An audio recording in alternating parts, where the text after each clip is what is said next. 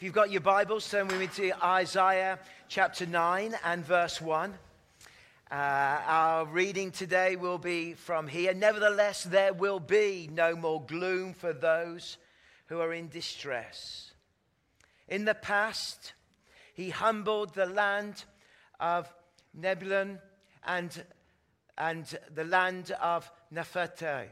But in the future, he will honor Galilee and the nations by the way of the sea beyond Jordan. The people walk in darkness and have seen a great light. On those living in the land, a deep darkness, a light has dawned, and you have enlarged the nation and increased their joy. They rejoice before you as a people rejoice at the harvest, as warriors rejoice, and when dividing the plunder. For as in the days of Midian defeat, you have shattered the yoke of the burden on them, the bar across their shoulders, the rod of their oppressor. Even the warrior's boot used to battle, and even the garment rolled in blood will be destined for burning, will be fuel for the fire. For to us a child is born, to us a son is given, and the government will be upon his shoulders, and he will be called Wonderful Counselor, Mighty God, Everlasting Father, Prince of Peace. Of the greatness of his government of peace, there will be no end. He will reign on David's throne and over his kingdom, establishing and upholding it with justice and righteousness. From that time on, and forever, the zeal of the Lord Almighty will accomplish this. Now, God will bless His word. Uh, what a great scripture, isn't it? And yet, it's a great scripture that is so uh, familiar to each one of us. Nevertheless, there will be no more gloom for those who are in distress. There is a note here in Isaiah chapter 9 of great joy, a sense of something coming, a, what we call an eschatological uh, vision of the future that is taking place and something that is happening, and there's a feeling of hope and joy. We love hope, don't we? We love hope as Christians. We love hope as Canadians. We hoped that we would beat Croatia, and yet Yet it was not to be. And if you're online and you watch the game and now you're watching church, today you're going to get some hope.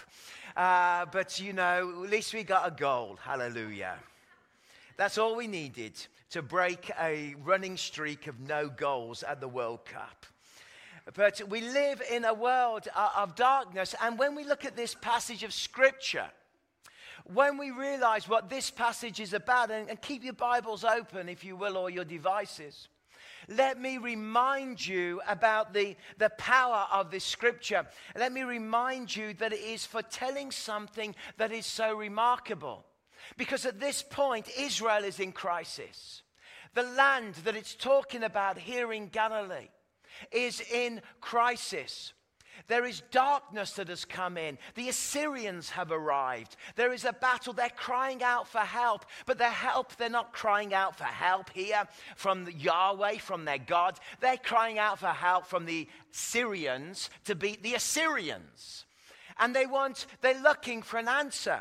And the land that it speaks of is the land north of the Galilean Sea. It's a fertile land. There is an ancient road that goes all the way through Galilee that would go there to Mount Hermon and on towards Damascus. It was an ideal spot where armies would come and they would march and they would take this land. And here, Galilee, here the land, here the land is in darkness, here the land is in pain and suffering. What has actually happened in this text? Well, what has happened is that the lights have gone off. Is that the glory of God in the region of Galilee, the lights have gone off. And we always, that experience, they have gone their own way. They have traveled their own distance, and as a result, they have lost that connection with God, and it's gone off. And of course, Christmas is all about the lights going on. As you can see, we've got lights coming. And next week, when we put up thousands upon thousands upon thousands of lights through this building for Living Nativity. And at this point, we have uh, 5,300 people having uh, tickets, free tickets for Living Nativity. So that's, that's quite amazing, isn't it? And we got two weeks to go. Um, don't know where we're going to fit them all in. Uh, but it's amazing. And, it's, and there'll be lights, there'll be music, there'll be joy. Maybe you've done your Christmas tree yet. Maybe next weekend you go out into the bush and you saw it down and you drag it back from Save On.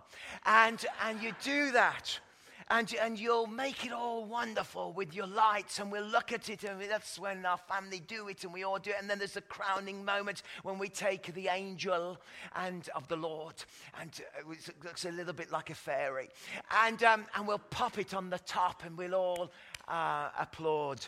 Um, well, yes, that's kind of what we aim for, but kids are usually, you know, grabbing this and doing that and, and so on. But it's about the light, it's about the glory, it's about the wonder. The Christmas trees appear all over cities and towns. New York will have their perfect Christmas tree right there, that iconic symbol about light shining in the middle of the darkness. But the problem in these verses is that we've got a major difficulty.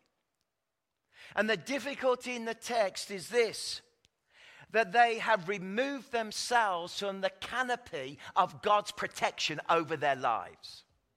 And as a result, what has happened is that a great darkness has arrived in the land. You see, Israel is always promised that if they follow God, if they, if they obey Him as Lord, if they put Yahweh first, the Hebrew name for God, as number one, then there is a canopy of protection. And we, we, we hear a lot about protection at the moment, of course, with the Ukraine war and uh, with, with the missiles that go up to shoot down other missiles and the, the shield. And we know about the, the, the shield over, over Israel that protects from, the, from the, uh, the missiles that are coming and over. It's like a shield that comes. Well, this is literally what the Lord promised his people that if you follow me, if you hold on to me, then I will be a shield over you and I will protect you from the aggression of the enemy. But if you choose to step out of my covering, then things start to happen. Things start to go wrong. And when things go wrong, we walk away from the reality of the way Israel should have lived. How should Israel have lived? Israel should have lived by walking and following the Lord and by following the cloud of the presence of God by day and the fire, the pillar of fire by night. In other words, they are called as a people to put God first, to follow God, but as a result of their own way, as a result of the lights going off, they have become dark. They have lost their sight. A deep darkness, it says in the scripture here, has descended on this area of Galilee. A deep darkness has come on the road to Mount Her- Hermon. A deep darkness has arrived. And the land of Naphtali has become dark this region that should be so fertile, in fact, today is wonderfully fertile. It is a, a, stunning valley of agriculture and life that exists today. It's just 44 miles north of the top of the Sea of Galilee, where the Jordan River runs into Galilee and then, of course, goes on um, and leaves Galilee and goes towards the Dead Sea. But the good news of the text is this that even though there is a great darkness, God will send a glorious light into the world. He will send a light that will change everything. He will send a light that will make a difference. He will send this light to come and to, um, to arrive. But this light is nothing to do with their ability, their work. This light is purely to do with a gift of grace that God is giving to the world. It is a gift of grace. It is a glorious gift. It is a wonderful. The people walk in darkness, verse 2, have seen a great light on those living in the land of a deep darkness. A light has dawned. You have enlarged the nation and increased their joy. They rejoice before you as people rejoice at the harvest, as warriors rejoice. You see, what it's actually saying is, is that there's great despair, great darkness, great pain, and yet there is going to be a promise of a glorious victory. And when you look at this text, it's about the juxtaposition of a great darkness with a great victory. And a victory will come that he's promising the prophet as he's speaking the utterance out under the power of the Holy Spirit. He's speaking these words and he's saying, There is a victory coming. There is a victory coming. There is a victory coming. You're, you're feeling the yoke around you. Verse 4. For as in the days of Midian's defeat, talking about Gideon, you have shattered the yoke that burdens them and the bar across their shoulders, the rod of their oppressor. The prophet is speaking about a time that is going to come where Something's going to happen where you are oppressed, you feel the yoke, you feel the pain, you feel the iron bar across your shoulders, you feel the weight of this, but a time will come when all of this oppression will be completely shattered. Can you imagine the excitement? Can you imagine the excitement of the prophet as he's prophesying this? And then, as he prophesies, you ask the question, how? How's all this going to happen? Because at the moment, the Syrians are all over the place. How is this going to take place? Well, remarkably, it's going to take place by a birth of a child. The child will be born. And this child, in verse 6, for to us a child is born, to us a son is given, and the government will be upon his shoulders. A baby will be born that will change the oppression, that will break the darkness, that will make a difference. And this baby, that where there is now disaster, God promises that he will bring victory. Where there is now darkness, God promises that He will come and bring a glorious light. Where there is oppression and pain and agony, they're promising that through a baby, there will come. And this could have been really confusing for, for Isaiah as he's prophesying this. A baby's coming, and this baby is going to change everything. This baby is going to be born, and it's going to be a promise to Israel and a promise to David's throne. It's going to change absolutely everything. This is a game changer. So, how's it going to happen? And I can imagine that the prophet is, is feeling a little bit confused here because he knows that it's the throne of David. And for us a child is born, verse 6, to us a son is given, and the government will be upon his shoulders, and he will be called Wonderful Counselor, Mighty God, Everlasting Father, Prince of Peace. Of the greatness of his government and peace, there will be no end. Well, Isaiah is saying how? Well, how? First of all, we know in the first few verses that he is going to humble the nation, and out of them being humbled, out of the humbleness, he's going to raise up honor and glory and wonder, and God's going to do a marvelous thing. And at the moment, they are being humbled. But in the future, God's going to bring honor through a child that is going to be born. There's going to be an amazing child, it's going to change everything, it's going to be magnificent. Hmm. Okay. And what we know the nature of this child is a baby. But we know that this teaches us that the nature of the child is a baby, and this baby will then defeat all the darkness within the world.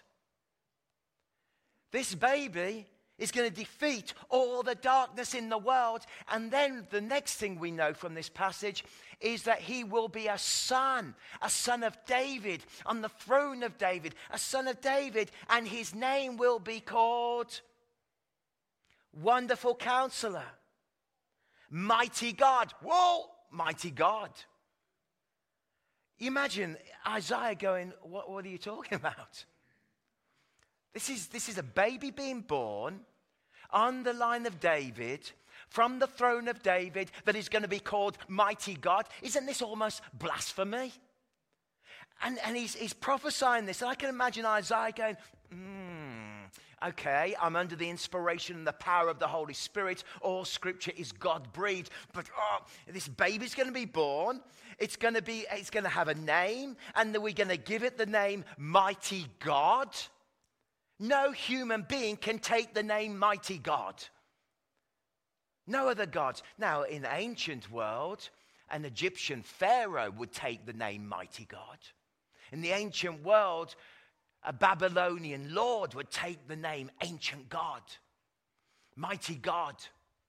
But for a Jewish, for a Jewish prophet to prophesy about a child being born that would be called Mighty God.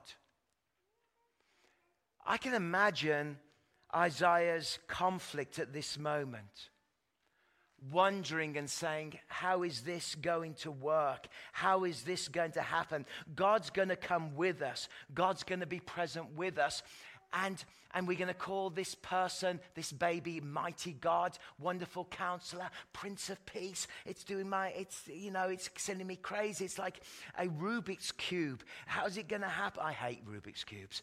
Um, I could do it, but I used to break them and put them all back together. Um, it's like a puzzle that is taking place. How is God going to do it?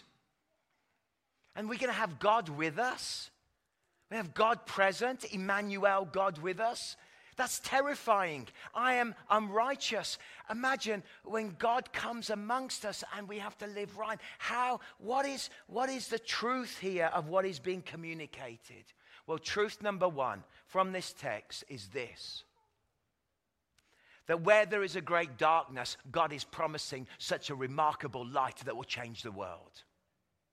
And the truth is for you and I that you may feel the darkness of this world, you may feel the pressure, but God is promising that in our darkness, in our deep darkness, whatever that means for you, whether that is grief, whether that is a, a pain, whether that is sickness, whether that is a struggling in relationships, whether that is a business, what you are facing, whether it's in your very soul where you feel a deep darkness, God promises a glorious light will come to change all the deep darkness.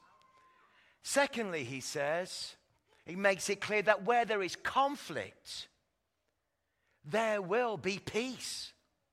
He says that the warriors will, will burn their, their blood drenched clothes. They will get rid of all of this. There will be a change that where there is conflict, where there is battle, where there is agony, where there is war, God will come and bring peace as well. And boy, as we look at the news today and we see what's happening around the world, we long for the day when the Messiah returns and that there will be peace on earth once more. We want that to change.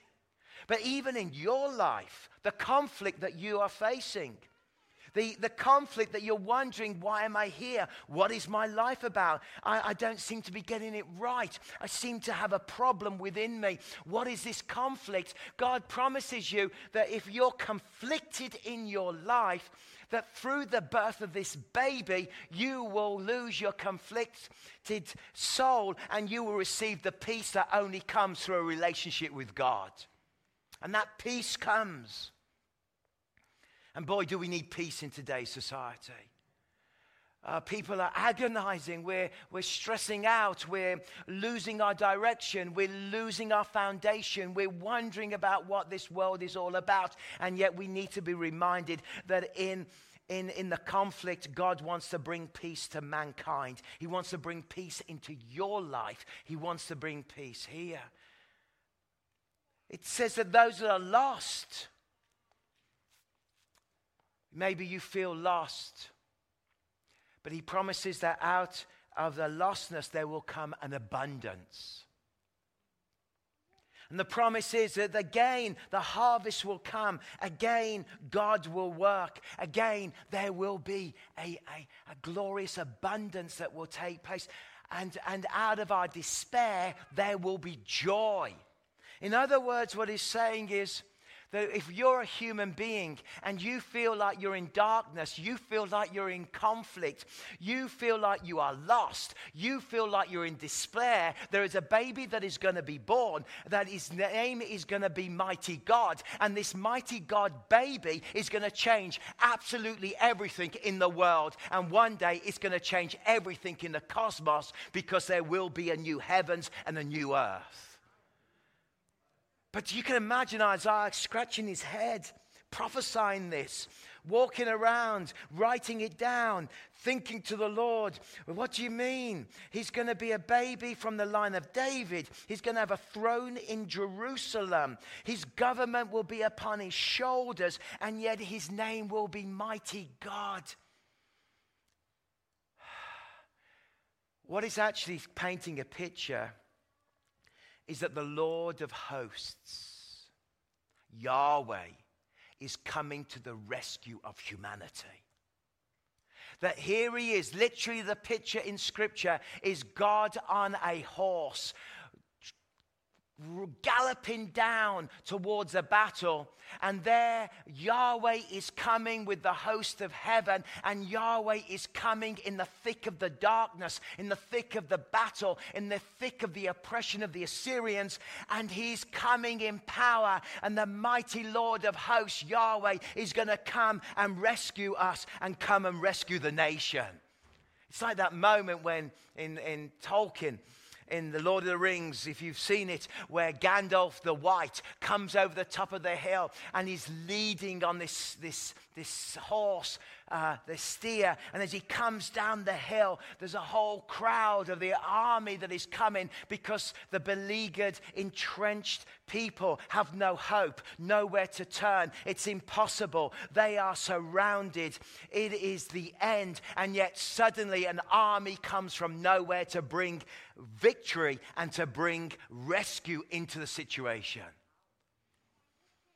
This is the picture of what is taking place. See, what is happening in this text is that the stage is being built for the arrival of the baby. For the arrival of this child. And this child will be unique, both man and God. Will be God as man within the triune. This is how how this baby can be a mighty God because he is God. Is the most fascinating thing here. That what it's actually saying is that there is a beauty that the transcendent glory of God will be created in human form. That the glory of the transcendent God of all his glory and all his wonder of our triune God. He is coming. He is coming. He's coming to break the darkness. He's coming to bring the end to the conflict. He is coming to reach those who are lost. He is coming. He is coming for those who are in despair, who feel the rod across their back. He is coming for the weak. He is coming for the broken. And He is not coming in a way we're expecting. He is coming as a baby in a manger in the town of Bethlehem, the town of David. And so, if you think for a moment, the transcendent God becomes created in a woman's womb, carried for nine months, born into this world. We realize that the morally perfect God was willing to come into this world and to take sin upon himself for this world. We realize that the infinite God, everlasting, never ending, always having been here, always present, always there, the infinite chooses to become finite, chooses to enter our world, chooses to enter now. It's glorious.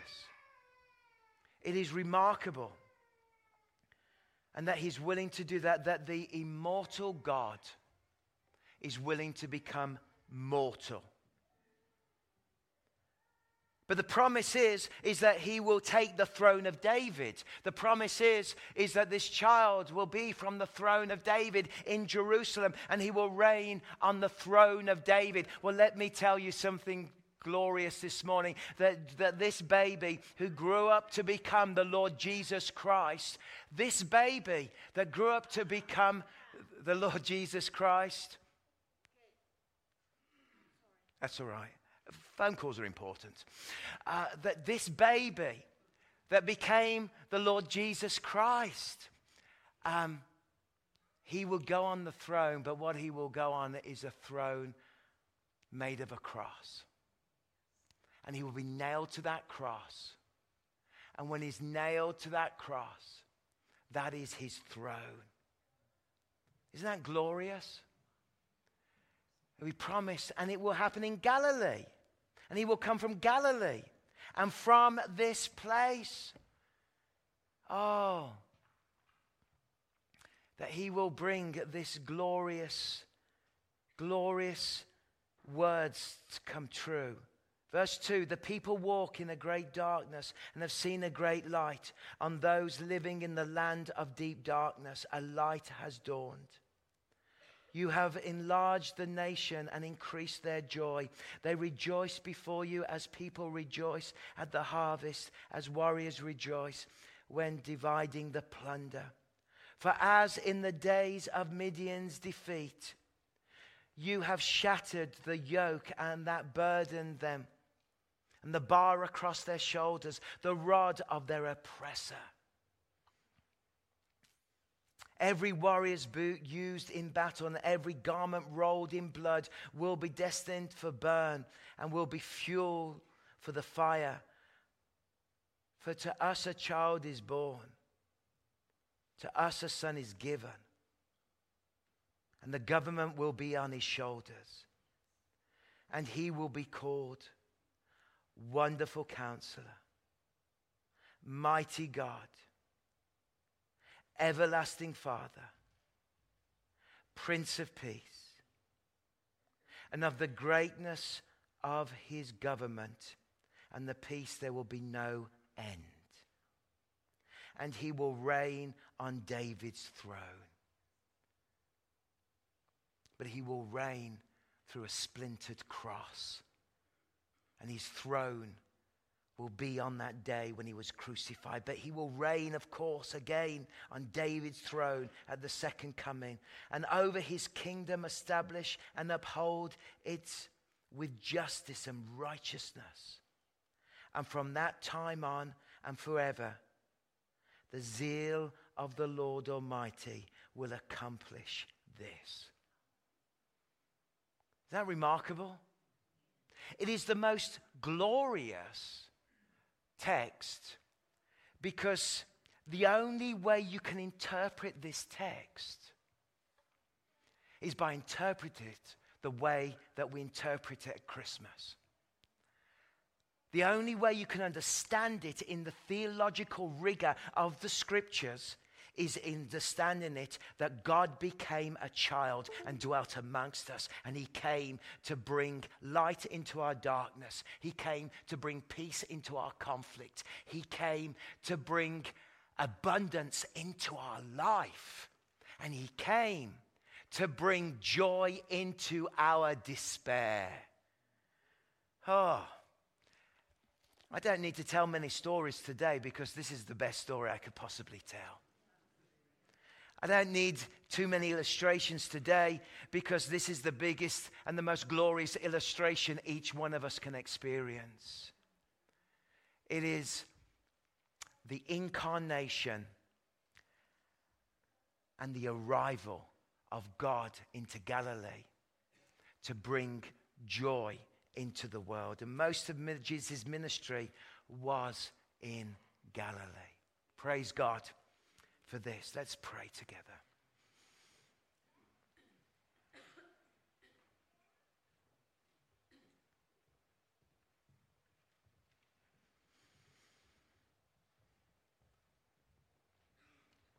Maybe at this moment, Lord, we want to humble ourselves to you. And Lord, we want to just sit in the story, in the text. We want to be reminded that we have seen, in many ways, half of this scripture fulfilled, but we're looking forward to the full fulfillment of the new creation and the second coming of Christ. We thank you that now, if we need a wonderful counselor, you are here for us. If we want to see the face of the Almighty God, mighty God, we look at the portrait of Jesus. we look at Jesus, who is the portrait of God. If we want to connect with the everlasting Father, we can connect through the gift of the everlasting Son. And we thank you that in this turbulent days we can have just the joy of knowing the Prince of Peace at work in our lives, Lord. So thank you. And help us, Lord, to step into this Advent season. And forgive us, Lord, when we've gone outside the canopy of God's protection because we've done it our own way. Forgive us, Lord. Just for a moment, if you know you've gone out of the canopy of God's protection, you're doing it your own way, and it feels like the lights have gone off in your life, the lights have gone off in your home, the lights have gone off, then maybe it's time to get back under the canopy of God and start following the cloud by day and the fire by night.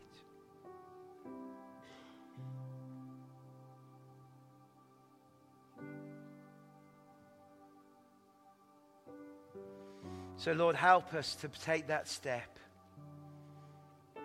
and to make that move, I pray, in Jesus' name.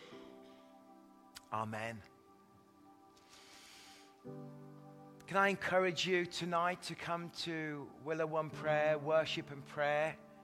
There have been glorious times, and if you're volunteering at Living Nativity or through the Christmas period, we want to pray for Living Nativity. Uh, with already over 5,000 people committed to coming, we want it to do its job and why we've done that, and that is just to reach our community with the good news of what I've preached today. That the oppression, that the darkness, that the conflict, that the loss will be met by the gift of Jesus in the world and he will make that, that unique difference. So come and pray. 5.30 and there's free soup afterwards. What more do you want? Um, maybe wings. But there's um, great opportunity. And let's worship together. If you want prayer, people will be here to pray at the end of the service and in the service. And we, um, we just want to thank you for joining us. And those online, thank you so much. Let's stand together as we finish.